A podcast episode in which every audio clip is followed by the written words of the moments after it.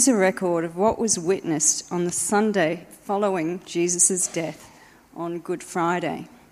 It's from Matthew chapter 28, verses 1 to 15, which is on page 999 in the black Bibles in the pews. Pardon me. Matthew 28, verses 1 to 15, page 999. After the Sabbath, at dawn, on the first day of the week, Mary Magdalene and the other Mary went to look at the tomb. There was a violent earthquake, for an angel of the Lord came down from heaven and, going to the tomb, rolled back the stone and sat on it. His appearance was like lightning, and his clothes were white as snow. The guards were so afraid of him that they shook and became like dead men. The angel said to the women, Do not be afraid, for I know that you are looking for Jesus who was crucified. He is not here. He has risen, just as he said. Come and see the place where he lay. Then go quickly and tell his disciples he has risen from the dead and is going ahead of you into Galilee. There you will see him. Now I have told you. So the women hurried away from the tomb, afraid yet filled with joy, and ran to tell his disciples. Suddenly, Jesus met them. Greetings, he said. They came to him, clasped his feet, and worshipped him. Then Jesus said to them, Do not be afraid. Go and tell my brothers to go to Galilee. There they will see me. While the women were on their way, some of the guards went into the city and reported to the chief priests everything that had happened. When the chief priests had met with the elders and devised a plan, they gave the soldiers a large sum of money, telling them, You are to say, his disciples came during the night and stole him while we were asleep. If this report gets to the governor, we will satisfy him and keep you out of trouble. So the soldiers took the money and did as they were instructed. And this story has been widely circulated among the Jews to this very day. Thank you, Bruce. It's lovely to be here. I mean, if you can't, if you can't be in Melbourne on Easter Monday, the next place, next best place to be is probably Manly. Isn't that right? Yes, of course it is. So it's great to be here. Let me pray, and then I'll ask God to speak to us uh, on this resurrection morning. Let's pray. Father, thank you uh, that you are here uh, by your Son. You're here with us because he's risen. And we pray today we'll hear not the voice of um, some guy from Melbourne, but hear the voice of God. And we pray you'll open our ears and our hearts to see the risen Jesus. We pray this in his name. Amen. From time to time, I receive an email uh, like this one I got some years ago from a guy called Mr. Marcus Wolfgang Esquire from Hartwig Chambers, who are solicitors in London, writing to me on behalf of the late Edwin Gabriel. Now, I've never heard of Edwin Gabriel or, I think, met him, but he apparently has met me and was impressed by me it seems, because he's made me a beneficiary of his will. And I've inherited, I'm told by the email, $5.1 million. Now that's a, that's a great email to receive. It five million bucks. Just give the guy all my bank details. I've got five million bucks. I'm told that Edwin Gabriel is a member of the Helicopter Society the Institute of Electronic and Electrical Engineers, and a famous philanthropist who's given away money to millions. Now, whether you can be famous and anonymous together, but I Googled Edwin Gabriel, and there's no record of him, which he shares in common with uh, the Helicopter Society, the Institute of Electronic Engineers, and indeed Hartwig Chambers. They're completely invisible anywhere on the World Wide Web. But hey, why quibble? I mean, five million bucks is five million bucks, right? A month later, I got, this is a great month for me, another letter from Sir William Penn. writing to me in a confidential and private matter. So I shouldn't be sharing with you today, Pact, who I don't know, but hey, you look honest, I'll, I'll share it with you. He's writing on behalf of a Japanese man who died last year in a plane crash, leaving funds unclaimed by any beneficiary. And if I'll give him my bank details, he'll give me 30% of the, wait for it, 20, no, 52 million dollars. That comes in at 16.5 million bucks. So add that to the 5.1 from Edwin Gabriel. That's 21 million bucks in a month. So I said to Mr. William Penn, I said, please contact my solicitor. His name is Mr. Marcus Wolfgang Esquire from Hartwig Chambers, London, who handles all my affairs. Now, I did with this what you do with these things. It went straight to the trash ban in my, in my mailbox because I've learned, as you have, if something sounds too good to be true, it's because it is too good to be true. And out there are con men and con women who prey upon gullible folk, greedy folk, who want instant fortune or a cure for AIDS or a six week health program to look like Brad Pitt for 50 bucks, and they believe it. And they believe it. And go away, of course, disappointed, angry, and broke. Well, here's my question today Is that Christianity? A great scam to prey upon gullible people who want nothing more than to be told, You will live forever in paradise. When you're young, you think you're invisible, invincible, invincible, invincible. When you're my age, you know you're not. We're getting older. And to be told by a faith, believe in me, you'll rise again and live forever. Is it a great scam? Is it too good to be true? Well, this day, Resurrection Day, says it's not.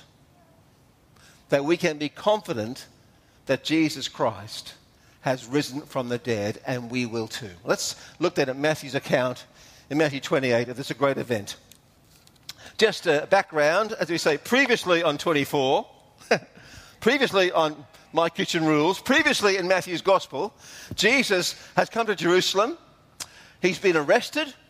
He's been tried with, in a kangaroo court, a mock trial. He's been accused of blasphemy. He's been executed. He's been buried. It's now the third day. It's Sunday morning. And two women, both called Mary, head to the tomb very early.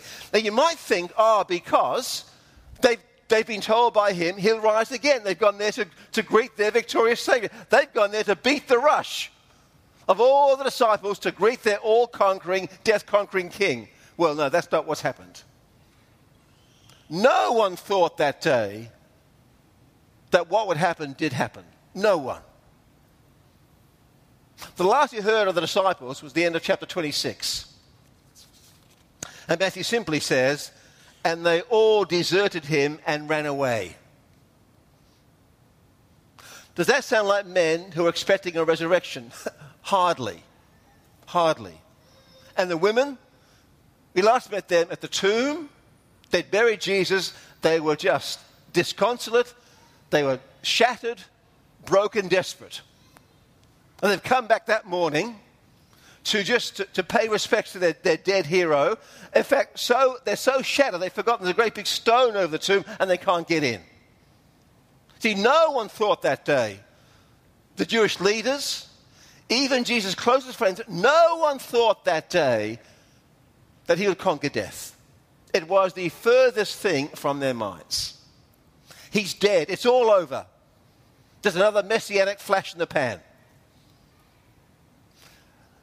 the gates of hell had prevailed. Once again, as a million times in history, evil had triumphed over good. It was over. Verse 2. Suddenly,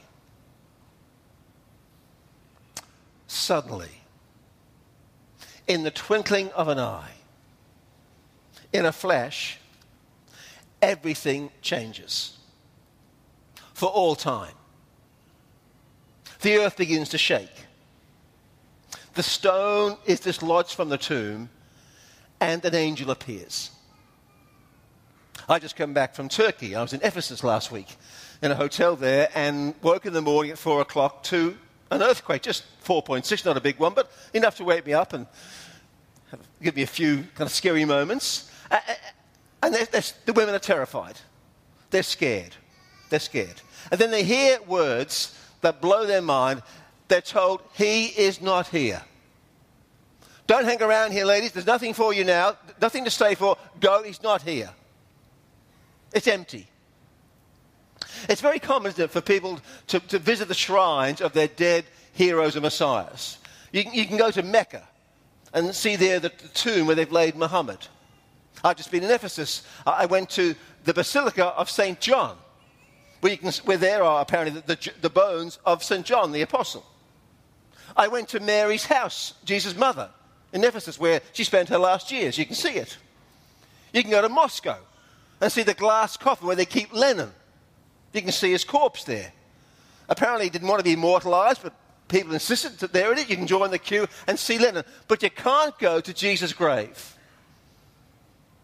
You can't see his bones. Now, what, why not? Because he's not there. Because you see, an empty tomb is an irrelevance. Because after the third day, no one ever went there again. They knew where it was, but they never went there. There's no point in going there because the tomb was empty, and an empty tomb is an irrelevance. The message gives us three reasons why we can believe the resurrection. Number one, he says this. He hears the words, He is not here, for he has been resurrected just as he said. You can believe it because he said so. He said it again and again and again. He said, After three days, I will rise. Now, I think his friends thought he meant, well, on the, on the last day, at the great resurrection, then he'll rise. No one thought he meant, on a Sunday morning in April, I'll walk out of a tomb more alive than you are. And he said it. And I believe it. Now, I, I, I tend to believe people. If they tell me something, I, tell, yeah. I flew in last night from Melbourne at 7.30 and Max said, I'll be there to meet you. And I believed him. I, I didn't book a taxi. I just I thought, yeah, Max is honest guy. He'll be there. And he was there. I believed him. Now, of course, sometimes folks lie or forget. Well, the car breaks down. But Jesus does not lie. And when he speaks, he does what he says. He said to a lame man, Get up and walk. And the man began to walk.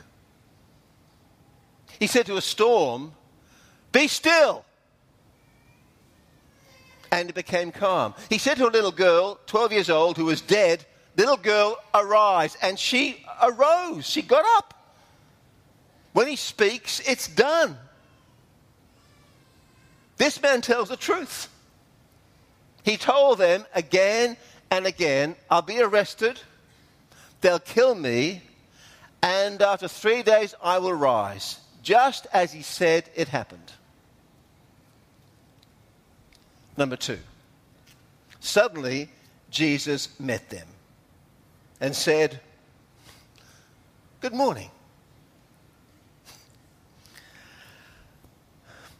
They've heard the, felt the earthquake, seen the angel, heard the news, and they're freaking. They're freaking. I think that they're shaking their sandals, but at the same time, they're, they're just blown away by the whole thing. They're excited. And, and, they, and they, they race off to meet the disciples, and they meet in the way Jesus. And I love his opening words. He just says, as we, he just says, G'day. like, like, it's another day. He meets them, and they touch him because you see, it's not, it's not a mirage, it's not a vision, it's not hallucination, it's not their troubled minds, their confused minds playing tricks on them. He is real. And they touch him and talk with him and go off and tell the disciples. And Matthew knows that they and we wouldn't believe them. When they say to the disciples, hey, guess what, guys? We've seen an angel, and guess what? He's risen. In fact, Luke says this, but they did not believe the women because their words seemed to them like nonsense until Jesus appeared to them. Because God knew that they would think, and we would think, it didn't happen. He knew we'd be skeptical. He knew we'd say, oh, look, dead people don't rise. He knew we'd say, uh, oh, it's just wishful thinking. He knew we'd say, well, let's get on with life as if nothing happened. He knew that. So he appeared to them physically again and again and spoke with them and ate with them and touched them. He said he'd rise. He appeared again and again. And thirdly, says Matthew, and all other explanations are a lie. He tells about the guards.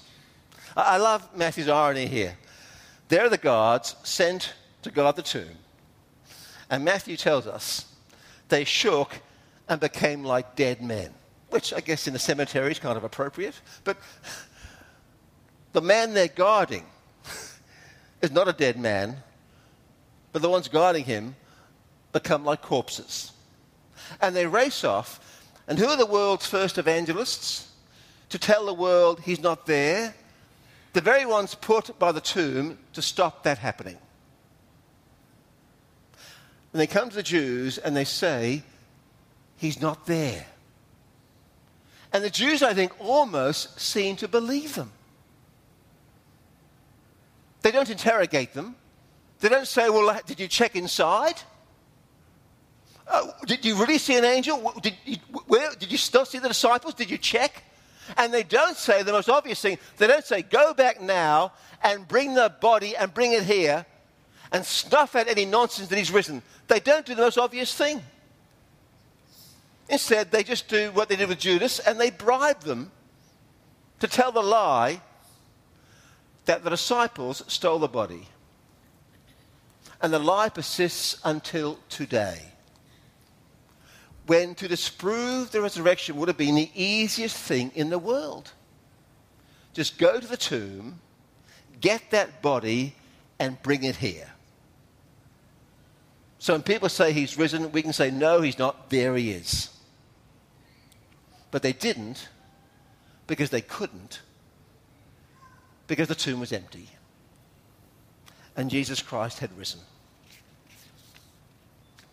What's uh, Sherlock Holmes' famous dictum if you read uh, Holmes or watch Benedict Cumberbatch? Once you eliminate the impossible, whatever remains, no matter how improbable, must be the truth. It's impossible that Jesus, who was tortured to near death, could revive and pretend to be alive and well. It's impossible the disciples stole the body. It's impossible it was wishful thinking that they were prepared to die for. It's impossible he only rose metaphorically. No. He said he would rise. He appeared again and again. Jesus Christ conquered death and rose from the dead bodily.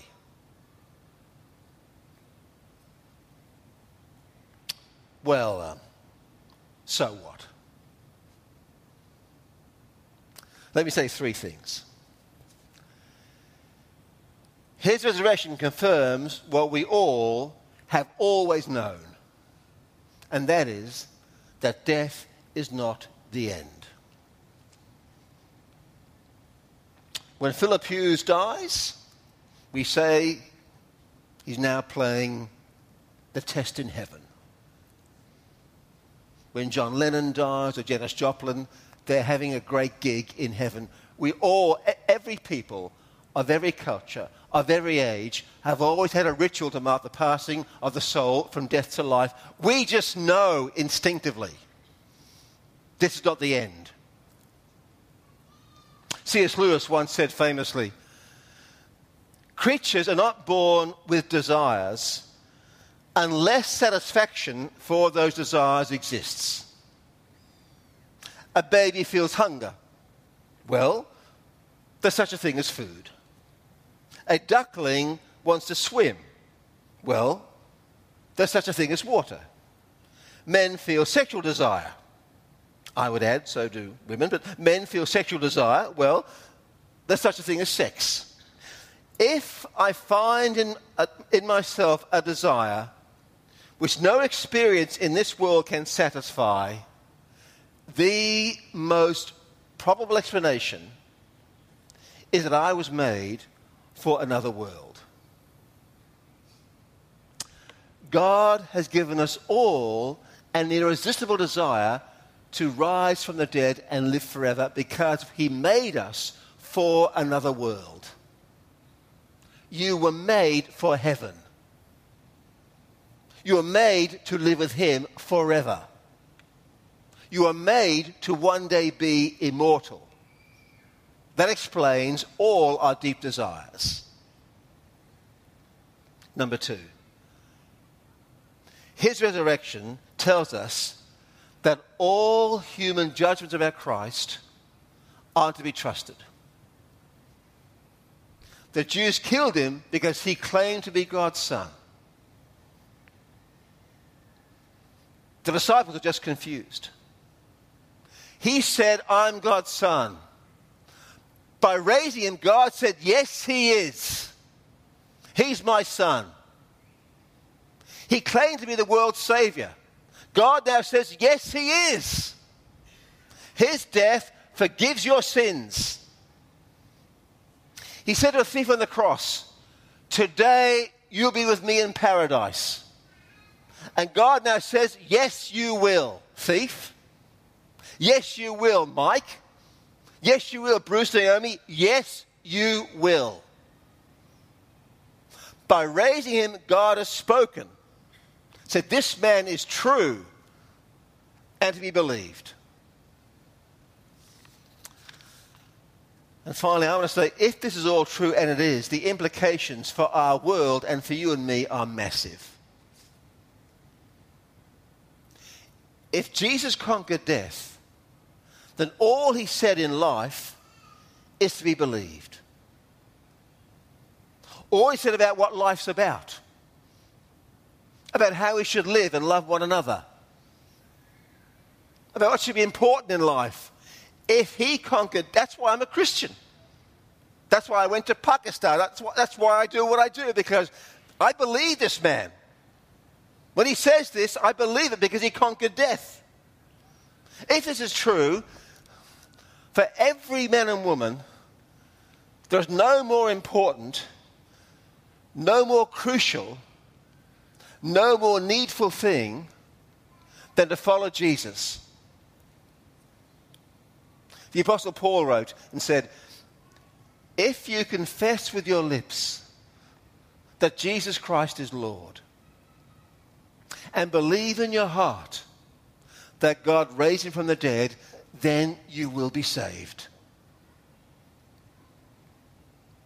I heard a story of a, of a Muslim who became a Christian and his friends, as you can imagine, became very upset, his family very upset. And they said, Why have you done this? Why have you turned your back on our family, our faith, our culture, our religion? Why have you done this?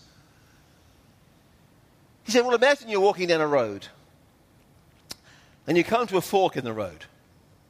And there, there are two paths you can take, and you're not sure which path to take. And by the fork are two men. One is dead, and one is alive. Which one would you ask to show you the way?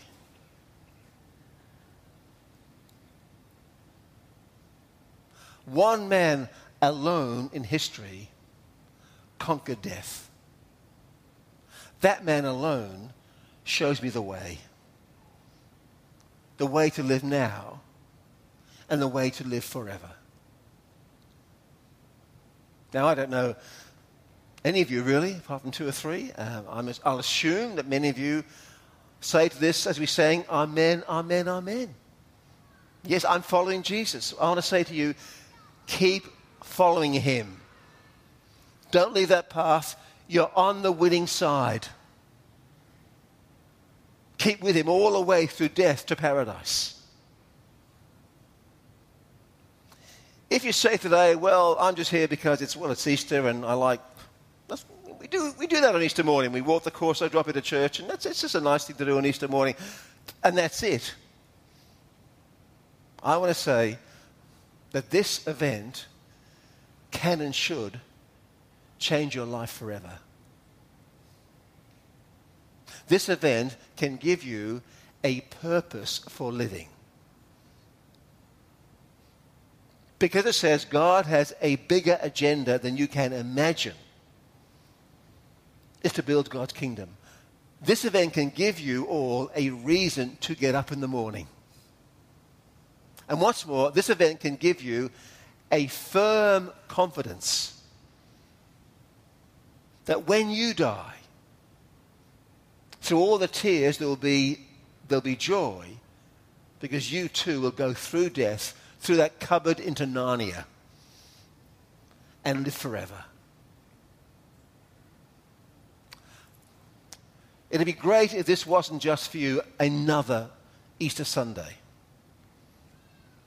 but could be for you the most important Easter Sunday of your life. For of all the choices you make in life, where to live, who to marry, what to do. There is nothing, nothing more important than this one. For this one alone has eternal ramifications. Jesus says to us all today, no matter our backgrounds, today you'll be with me in paradise. And God said, yes because I raised him from the dead.